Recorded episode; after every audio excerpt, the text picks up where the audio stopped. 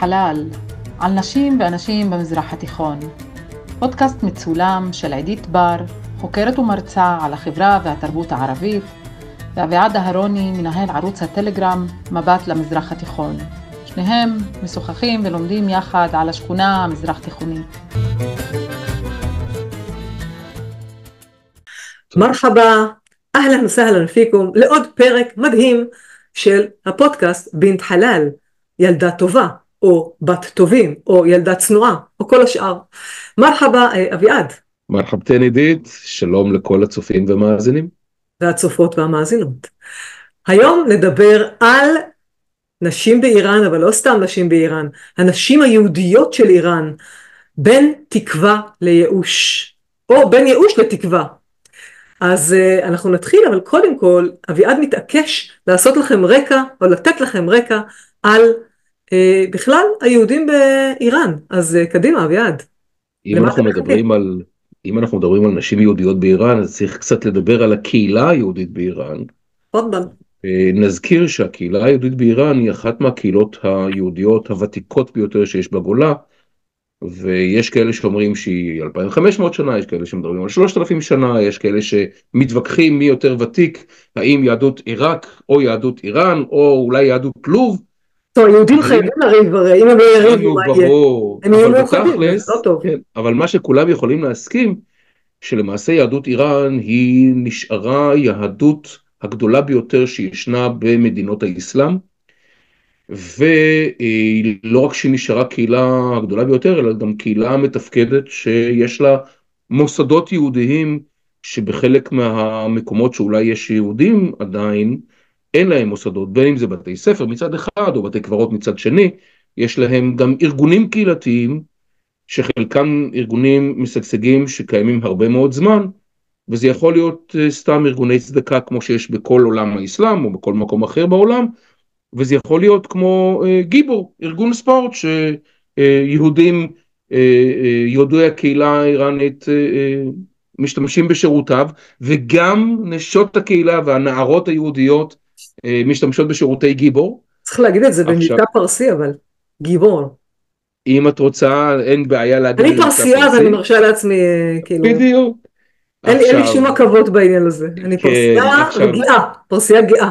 פרסייה גאה, עכשיו אנחנו, אם אנחנו מדברים על פרסים וגאים, אנחנו צריכים לזכור שהיהדות מדבר, אנחנו מדברים על, על גודל קהילה בסביבה של בין 20 ל-25 אלף איש, והם מפוזרים על פני למעשה אה, כמעט כל איראן. לגבי אה, היות יד, קהילה, אולי אנחנו, אולי אנחנו עכשיו נתרכז קצת באיזה עיר מאוד מיוחדת במינה. מיד נגיע לזה.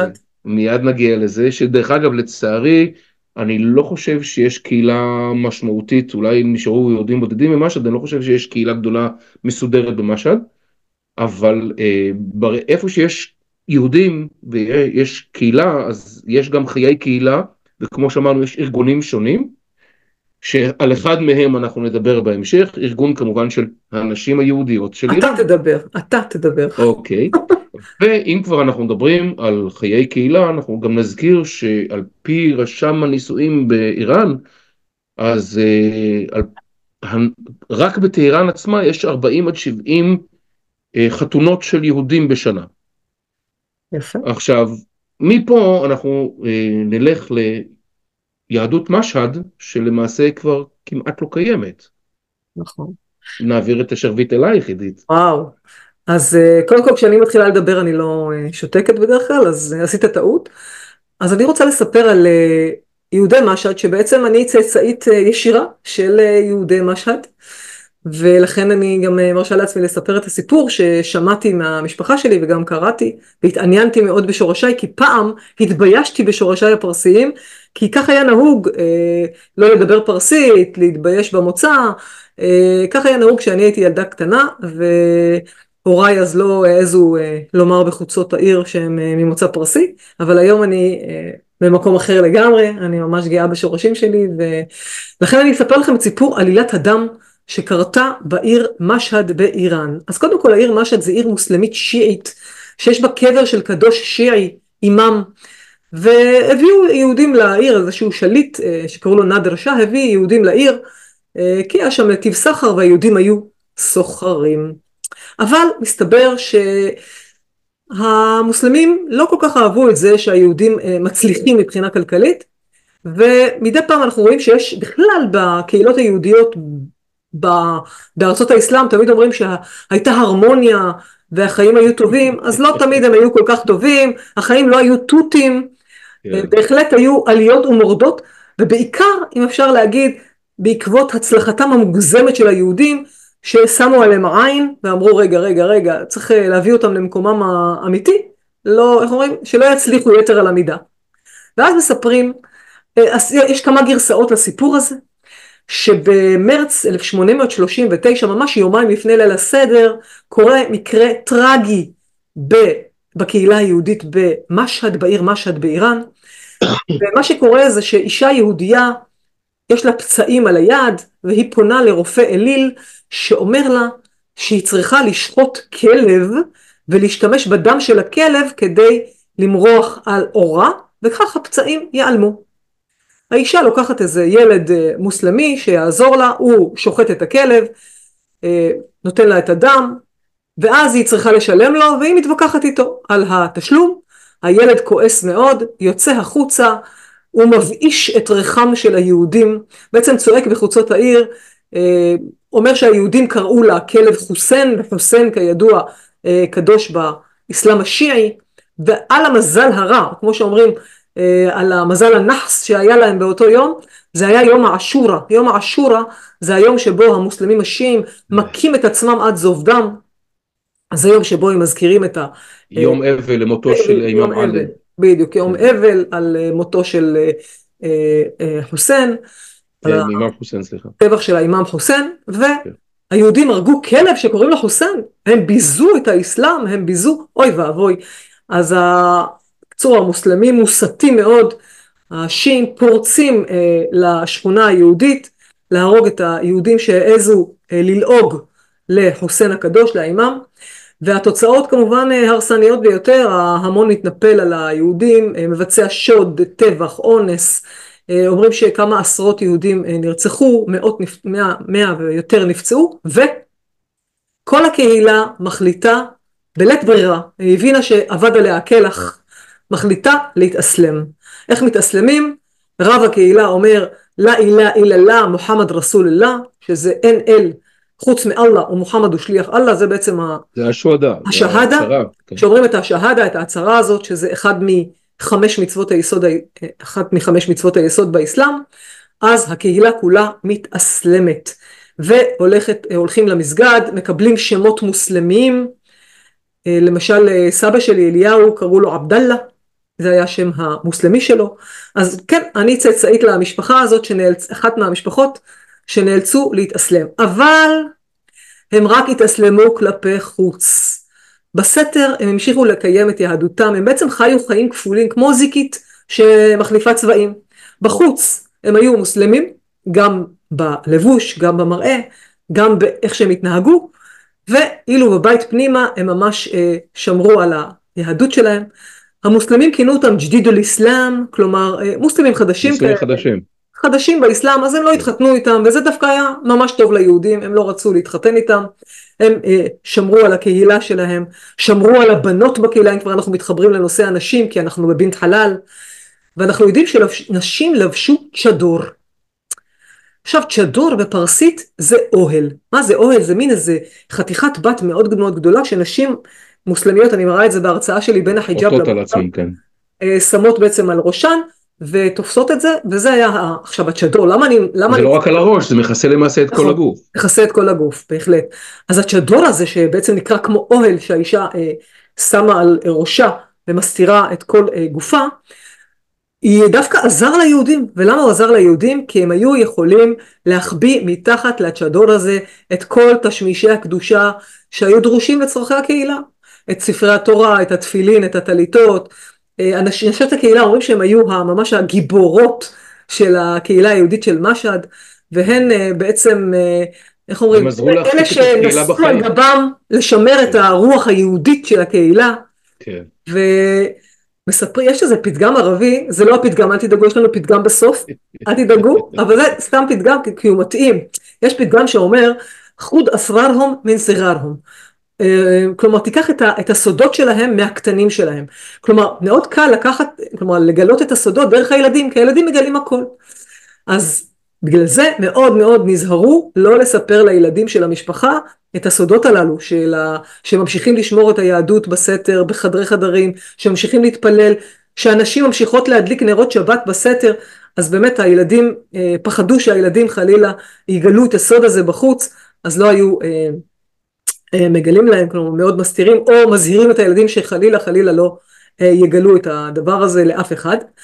וזהו, סבתא שלי בעצם, אה, סבתא אסתר הקטנה הייתה בת שש, וסבא שלי היה מפקיד אותה לשמור על החנות, הייתה לו חנות כלי בית בשוק, במשהד, והיא הייתה אה, בעצם יושבת ב, ב, ב, איך אומרים, בחנות, והיה נכנס מוסלמי, הוא היה חייב לפתוח את החנות בשבת, כי הוא חייב להראות שהוא לא יהודי, הוא לא שומר שבת, אבל הוא כן שמר שבת, ולכן סבתי הקטנה הושארה בחנות, וכל פעם שהיה נכנס לקוח אה, מוסלמי לקנות, אז היא הייתה אומרת, אבא הלך רגע לסידורים, והאיש היה יוצא, כי לא היה לו כוח לחכות עד, ש, עד, ש, עד שהאבא יחזור, והוא הלך, וכך בעצם הם הצליחו לשמור את השבת אה, בצורה אה, טובה, תוך כדי, אני קוראת לזה, תחבולות, או כל מיני תכסיסים, כדי שלא יגלו, הם גם היו קונים בשר לא כשר מהאטליז, וזורקים אותו, האישה ככה הייתה קונה וזורקת את זה לכלבים, ובעצם שוחטים בשר כשר אה, אצלם בבית. אז אה, כך בעצם היהודים הצליחו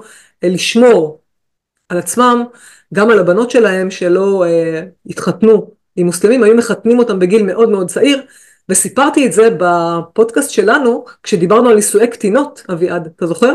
אז סיפרתי את סיפור החתונה של סבתי, סבתי אסתר, אסתר שמואלוף, שחיתנו אותה בגיל 12 עם בן דודה אה, מרדכי, אסתר ומרדכי, כן, ממש אה, פורים, אה, חיתנו אותה כשהיא הייתה בת 12 והוא היה בן 17, ואם אתם רוצים לשמוע את הסיפור הזה, אז פשוט תסתכלו ותאזינו, או תצפו בפרק על נישואי קטינות. עכשיו בסדר, אני דיברתי יותר מדי זמן ואתה... לא, זה בסדר, רק אם את מדברת על סבתא אסתר, אז תזכירי את שמה הפרסי היפה. לא, סבתא אסתר לא היה שם פרסי יפה, קראו לה אסתר.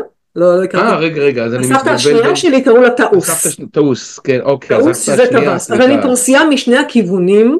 כן. ולכן אני אה, פרסייה טהורה, רק אה, השנייה לא ממשהד, אחת ממשהד ואחת לא ממשהד, אז uh, המשהדים כידוע הם uh, עדה שמאוד, uh, יש לה, uh, לא אגיד, לא אגיד סנובית, כי זה לא יפה לומר את המילה הזאת, אבל היא, בוא נגיד, uh, עדה שמאוד uh, נחשבת לאליטה.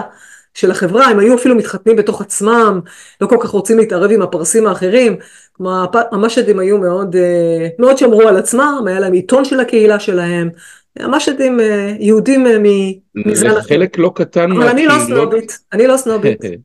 לחלק לא קטן מהקהילות היהודיות היה את העיתון קהילה שלהם גם כן.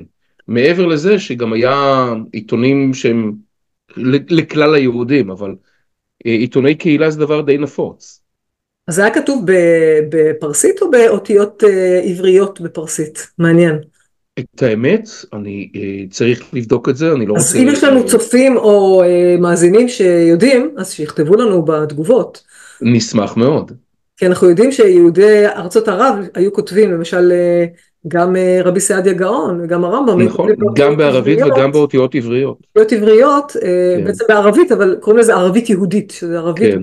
להיות... אה, עכשיו, אם אנחנו מדברים על עיתונות של קהילה יהודית, אז אה, זה המקום להזכיר שלמעשה מי שהוציאו את העיתונים האלה היו ארגונים של הקהילה. לקהילות יהודיות היו, כמו שהזכרנו קודם, היו כל מיני ארגונים, בין אם זה ארגוני צדקה או בין אם זה ארגונים אחרים. וזה אולי מוביל אותנו לנושא הבא שלנו, לארגון של הנשים היהודיות באיראן. וואו, אני נרגשת. תשמעי, אה, זה סיפור שהוא די, די מרגש מצד אחד ודי מעניין גם, כי זה ארגון יחסית חדש, הוקם רק ב-1947. שתי נשים יהודיות ממש, הקימו ממש אותו. ממש אתמול בבוקר, כן. שלשום.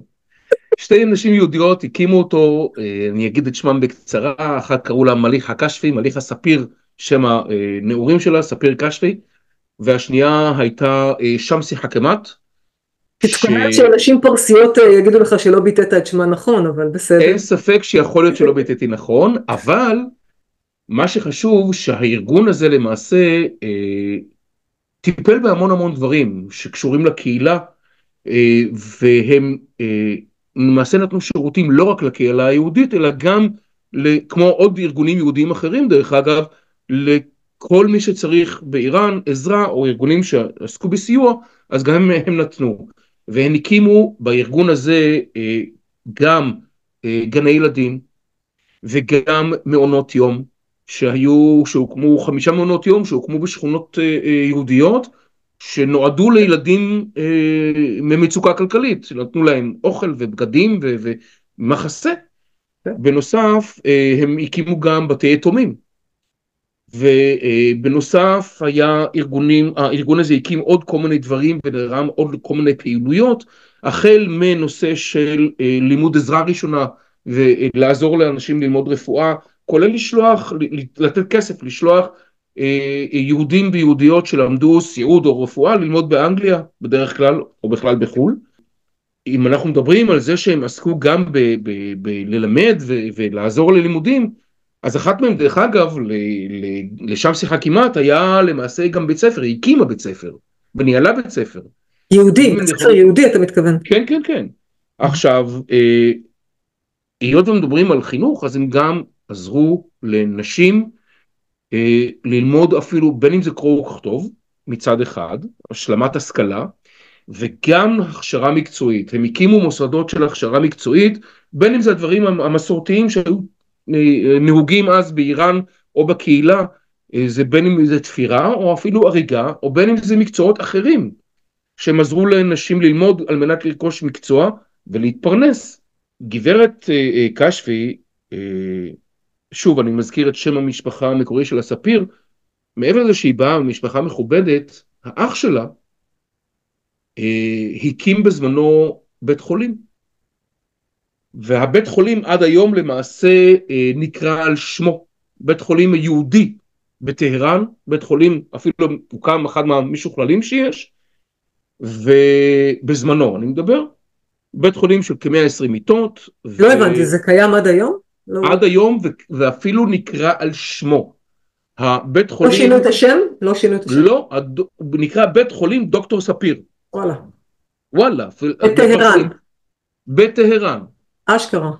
אשכרה. עכשיו, למה אני מזכיר את זה ולמה שזה נקרא על שמו? כי אחרי מלחמת העולם השנייה, בזמן שהנאצים השתלטו באירופה, הרי ברחו יהודים גם מאירופה, כולל מפולין, וחלקם הגיעו לאיראן. כולנו מכירים את הסיפור של ילדי טהרן. פולנים באיראן, רגע אני מתחילה להתעורר, אני מתחילה להתעורר. אנחנו כולנו הרי מכירים את הסיפור של ילדי טהרן, של יהודים שניצלו מהשואה ועשו את הסיבוב דרך איראן והגיעו בסופו של דבר גם לארץ, אבל הקהילה היהודית באיראן קלטה יהודים, אפילו יהודים פולנים. הבעיה היא שהיהודים הפולנים הגיעו אחרי מסע מפרך לאיראן והם הגיעו חסרי כל וחולים, זאת אומרת עניים מרודים בלי שום דבר עליהם, בגדים לאורם וזהו, וחלקם הגיעו חולים, חלק, חלק מהחולים הגיעו חולים עם טיפוס. עכשיו, האח של אה, גברת קשפי, אה, דוקטור ספיר, והיא גם כן, הלכו וטיפלו ביהודים החולים שהקהילה קלטה. נדבקו בטיפוס, היא החלימה, הוא נפטר מהמחלה. וואי וואי וואי. עכשיו, היא הייתה... שנקרא, איך אומרים, הוא היה יותר מדי טוב. כן, תשמעי, הוא לא היה יותר מדי טוב, הוא, הוא פשוט, זה עלה בחייו בסופו של דבר. שילם מחיר, כן. כן, והיא הייתה בהתחלה בדיכאון די ארוך על זה שאחיה נפטר, ובאיזשהו שלב היא התעשתה ואמרה, רגע, אני אמשיך את מפעלי הצדקה שלו, ואני אעשה למען הקהילה. איזו אישה, איזו אישה, שימו לב, זאת חלל. היא אספה את עצמה מהדיכאון ומהזה, היא כמעט שנה לא יצאה מהבית. אספה את עצמה ועם החברה שלה הקימה את אותו ארגון נשים יהודיות באיראן, שלמעשה הארגון בהתחלה שלו קם כארגון צדקה על מנת לעזור לאותם יהודים פולנים שהיו עניים והיו צריכים סיוע. מדהים. עכשיו במעבר ישיר אנחנו עוברים לטרגדיה, לא סתם קראנו לפרק על הנשים היהודיות באיראן בין ייאוש לתקווה. מכיוון שעכשיו מגיע זמן הייאוש. ומה קורה? וקודם כל, קודם כל אנחנו רוצים להגיד תודה לדוקטור ליאורה הנדלמן, שאולי היא כבר פרופסור, אבל מה זה חשוב? בשבילי היא פרופסור, אבל גם אם היא דוקטור זה בסדר. דוקטור ליאורה הנדלמן, או פרופסור ליאורה הנדלמן, כתבה מאמר מדהים, שנקרא מזמן השעה לזמן חומני, בסיפורי חיים של נשים יוצאות איראן בישראל, ונעזרנו מאוד במאמר שלה, ותודה רבה, גם לפרק הזה, שבו בעצם מסופר על הבריחה מאיראן בעקבות המהפכה, וגורל הקהילה היהודית. אני רוצה עוד מעט להתמקד בנשים, אבל לפני כן אני רוצה לספר למאזינים ולמאזינות ולצופים ולצופות, שב-1979, כשכוננה הרפובליקה האסלאמית של איראן, בעצם המהפכה השיעית של האייתולות באיראן ב-1979, תור הזהב הזה של היהודים, המסחרי, הכלכלי, של כל האליטות החברתיות היהודיות, הגיע אל קיצור. הלך ונעלם, כן. הרכוש שלהם כבר הוחרם, האופי השתנה, בעצם הרפובליקה האסלאמית גיבשה עמדה נגד ארצות הברית ונגד ישראל, אידיאולוגיה אנטי ציונית, ואפשר להגיד שאומנם נכון שנתנו מושב לנציג יהודי במג'ליס, אבל באופן כללי יהדות איראן הושפעה מאוד מאוד מה, מהמהפכה הזאת, והיהודים התחילו לשמור על פרופיל נמוך, בעצם סוג של אה, טראומה של היהודים מה, ממה שקרה, אה, הקיום שלהם מאוד שברירי, הם מאוד פוחדים, מאוד חוששים, ותכף נראה איך זה השפיע גם על אנשים. קודם כל אנחנו יודעים שכבר החוק הוא לא היה שוויוני ברפובליקה האסלאמית של איראן, יש אפליה אה, כאשר למשל גבר לא מוסלמי, כלומר יהודי, חלילה יימצא אשם בקיום יחסי מין עם מוסלמית, זה נקרא זינה, כלומר אפילו זנות הייתי אומרת, ודינו מוות. אז כבר אנחנו רואים שהחוקים אינם הולכים לטובת היהודים או לטובת כל מי שאיננו מוסלמי. אמנם נכון שהקהילה היהודית ממשיכה לקיים את אמונתה ולשמור על המנהגים שלה, אבל בוא נגיד, הם עדיין, התהפך עליהם עולמם. עכשיו, ומה שאהבתי במאמר של ליאורה, כשהיא מספרת את הסיפורים של הנשים הללו, שהם דווקא לקחו את המהפכה האסלאמית ועשו מזה הזדמנות להשתחרר מכבלי הפטריארכליות הזאת, המשפחתית, החברתית, התרבותית. אמנם המהפכה הזאת הייתה להם כמו צונאמי שעבר עליהם, כן? התערער כל מרקם החיים שלהם, סגרו להם את בתי הקולנוע וסגרו להם את המרכזי בילוי ואת המסעדות. אסור היה לנשים לשיר, רק לגברים. במקום תוכניות בידור בטלוויזיה הם שמעו שיעורי קוראן, אם זוג היה מטייל ביחד ברחוב והם חלילה לא נשואים, היו לוקחים אותם לחקירה, לבדוק אם הם נשואים, אם הם לא נשואים, כלומר פשוט נשים צריכות ללבוש את הבגדים השים, השדרניות בטלוויזיה התחילו להופיע עם, עם צ'דור ועם גלימה שחורה. בקיצור זה שיבש ממש את כל הסדר החברתי והפוליטי של כל האיראנים אבל גם של היהודים באיראן, והם עד היום הם מתרפקים על הזיכרונות הטובים שהיו פעם בתקופת השאה, איך היהודים אז היה להם טוב. וסיפור אחד שאני רוצה לספר מהמאמר שקראתי, זה שאחת מיוצאות איראן מספרת שהבת שלה הייתה בכיתה ג' ופתאום תלמידה מוסלמית, זה היה יום גשום כזה, התלמידה המוסלמית מתרחקת ממנה, לא רוצה לשבת לידה ואומרת לה את טמאה. הקטע הזה של הטומאה של היהודים, הניג'ס הזה, הטומאה, כי לפי השיעה היהודים הם טמאים, ועכשיו ביום גשם, כשיורד גשם וטיפה נופלת על יהודי ונגיד יכולה חלילה מה, מהיהודי לקפוץ למוסלמי, היא תטמא אותו. מעביר את הטומאה, כן. והטומאה הזאת, היא גם מספרת שכשהיא למדה בתיכון אסור היה לגעת בברזייה, כי אם הייתה נוגעת בברזייה הייתה מטמאת את הברז, ואז מוסלמים לא יכלו לשתות מה, מה, מהברז הזה. אז היא הייתה חוטפת מכות, אבל היא כבר אמרה שהיא התרגלה למעמד הנחות שלה, שהם יהודים וכל כינויי הגנאי. עוד דבר שגרם ליהודים בעצם, או ליהודיות יותר נכון, אפילו לרצות לברוח מאיראן, זה היה שהבנים גדלו ורצו לגייס אותם למלחמה. וידעו שישלחו אותם למות בשביל המשטר הזה, של האייתולות, הם לא רצו. אז נשים התחילו ממש לרקום תוכניות לברוח מאיראן בכל דרך שהיא, חוקית או לא חוקית. ואלה שהצליחו לצאת בצורה בלתי חוקית, שוב, כשאנחנו מדברים על הצ'דור, אז הם החביאו מתחת לצ'דור את הכסף שהם לקחו, את, ה, את הדרכונים, כל הדברים בעצם אפשר להסתיר מתחת לצ'דור, והם לא רצו שהילדים שלהם, האימהות האלה לא רצו שהילדים שלהם יגדלו בבתי ספר שבהן מעמידים את הילדים בבוקר, את הבנות בגלימה שחורה, ואומרים להם לצעוק מוות לאמריקה ומוות לישראל, לא רצו. וזהו, אז בעצם הנשים האלה שהיגרו מאיראן בדרך לא דרך ובתלאות מאוד מאוד קשות, התחילו את החיים שלהם מאפס קצת בישראל.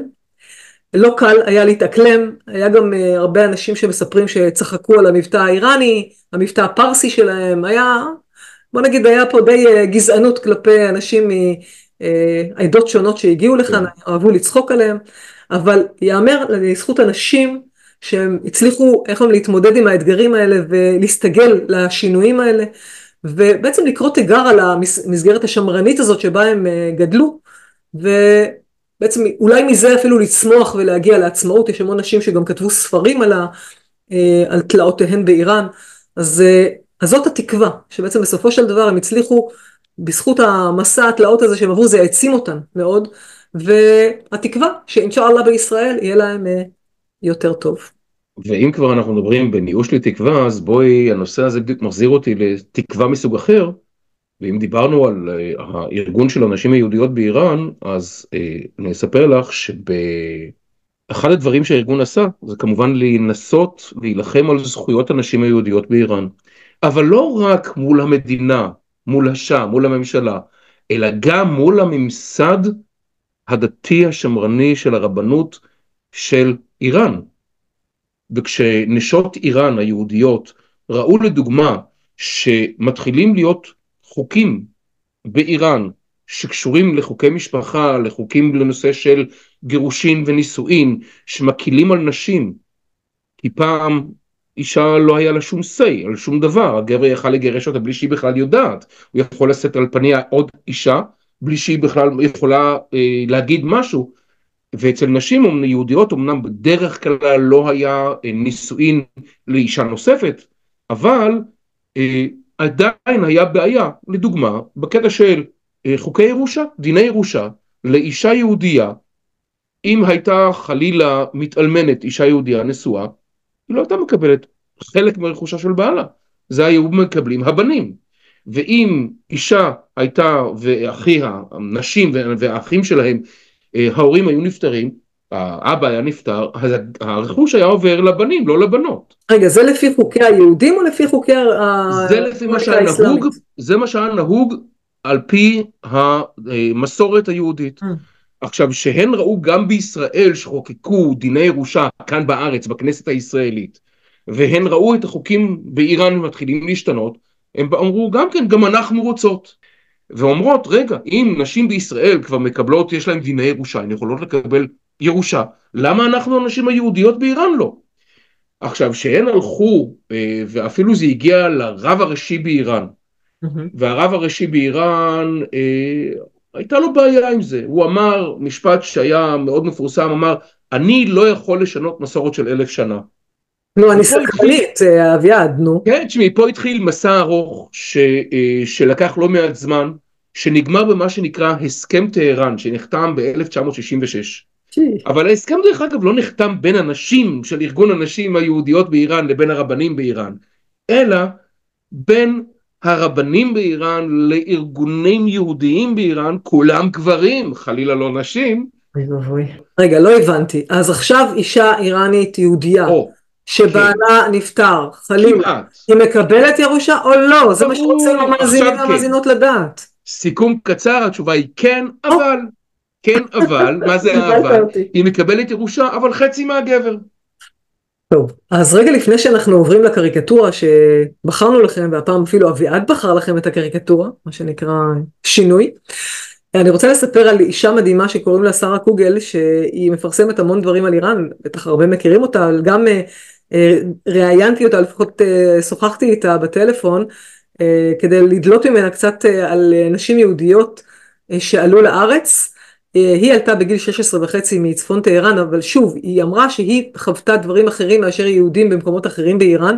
היא למשל פחות חוותה אנטישמיות או רגשי נחיתות על רקע היותה יהודייה, אבל היא סיפרה לי בעיקר בעיקר שנשים היהודיות היו שמרניות בערך כמו הנשים המוסלמיות, כלומר הם אחרי שהן היו עובדות כמורות, אחרי שהם התחתנו הם היו כבר נשארות בבית ומגדלות את הילדים, כלומר שוב, אותה שמרנות שדיברנו עליה קודם לכן, אסור היה להם ללעוס מסטיק בחוץ, או להישיר מבט לעיניו של גבר, והכי הכי, בעצם אולי שמייחד את היהודים, זה שפחדו על הנשים היהודיות, הבנות, שמא שמא שמא התבוללו והתחתנו עם בחורים מוסלמים, ולכן היו כללי צניעות מאוד נוקשים, לא להתחבר עם מוסלמים, לא לענות לגברים שזורקים הערות לא נעימות, וגם כמובן מחתנים את הבנות בגיל צעיר. כן. אז אנחנו נראה לכם קריקטורה, וגם נספר לכם למאזינים שאינם רואים את הקריקטורה, שנפרסם אותה מן הסתם אחר כך אצלנו, אז הם כן יוכלו לראות אותה.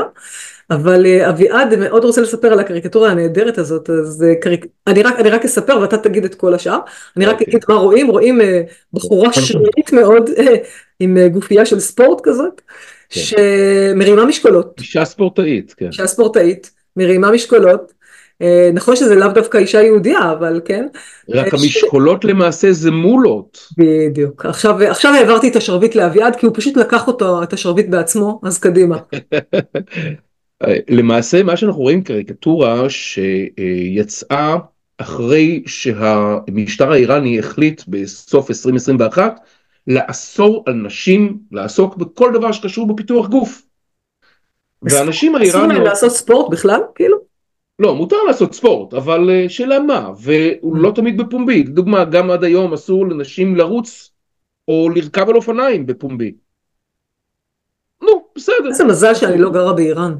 עכשיו, לשמחתי, אבל תשמעי, הקריקטורה הזאת היא קריקטורה מאוד חזקה, עוצמתית, מעבר לזה שאנחנו רואים פה אישה עם גופייה עם מחשוף ומכנסיים קצרים ומרימה על מות שני מולות, אחד עם המאמה, אחד עם הטורבן השחור ואחד עם הטורבן הלבן, וזה פשוט בא למחות על האיסור, וזה אפרופו מחזיר אותנו דרך אגב, עיסוק בספורט.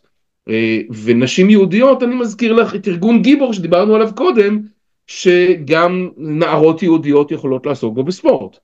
אבל קריקטורה בעיניי קריקטורה שמציגה את הנשים החזקות של איראן.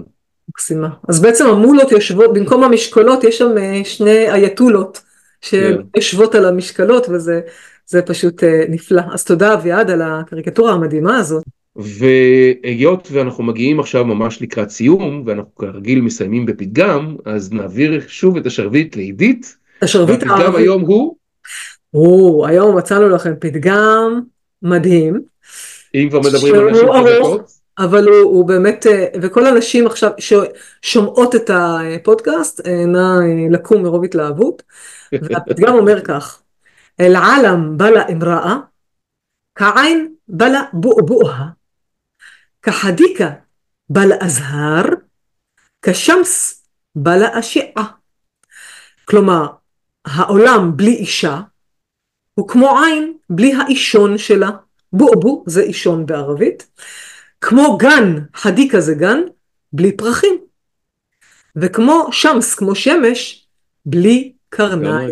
וואו, אז זה באמת סיום מעולה לפרק שמדבר על נשים בין ייאוש לתקווה, על נשים שיצליחו לצאת... עזרו לקהילה ועזרו לכולם. מתוך המצב, מתוך המצוקה הנוראה הזאת אחרי המהפכה האיראנית, אחרי המהפכה של השיעית באיראן, הצליחו לצאת מהמקום הנורא הזה, מהטראומה הזאת, ולהגיע לתקווה הזאת, לצאת משם ולבנות חיים חדשים כאן בישראל. ותודה למוסף ידיעות אחרונות, מוסף שבעה לילות, שהמליץ עלינו בחום רב על הפודקאסט ואפילו לא ידענו. תודה לאסף יערי שאנחנו לא יודעים אפילו מי הוא, אז אנחנו נורא נשמח לדעת מי הוא. לא הצלחנו ליצור איתו קשר ולהגיד לו תודה שהוא פרגן כל כך לפודקאסט שלנו. אז תודה רבה לכל מי שהיה והייתה איתנו בפרק הזה, בין אם צפו בנו, בין אם הקשיבו לנו והאזינו לנו. אנחנו נתראה בפרק הבא ואנחנו מקווים מאוד שאתם תירשמו להסכת שלנו וגם תדרגו אותנו, זה מאוד עוזר להפיץ את זה בכל מקום. אז שוב גם תודה. תודה לעידית ותודה לכולכם ולהתראות ולהשתמע בפעם הבאה. יעתיקום אל-עפיה, להתראות. אילה לך. אילה לך, ביי ביי.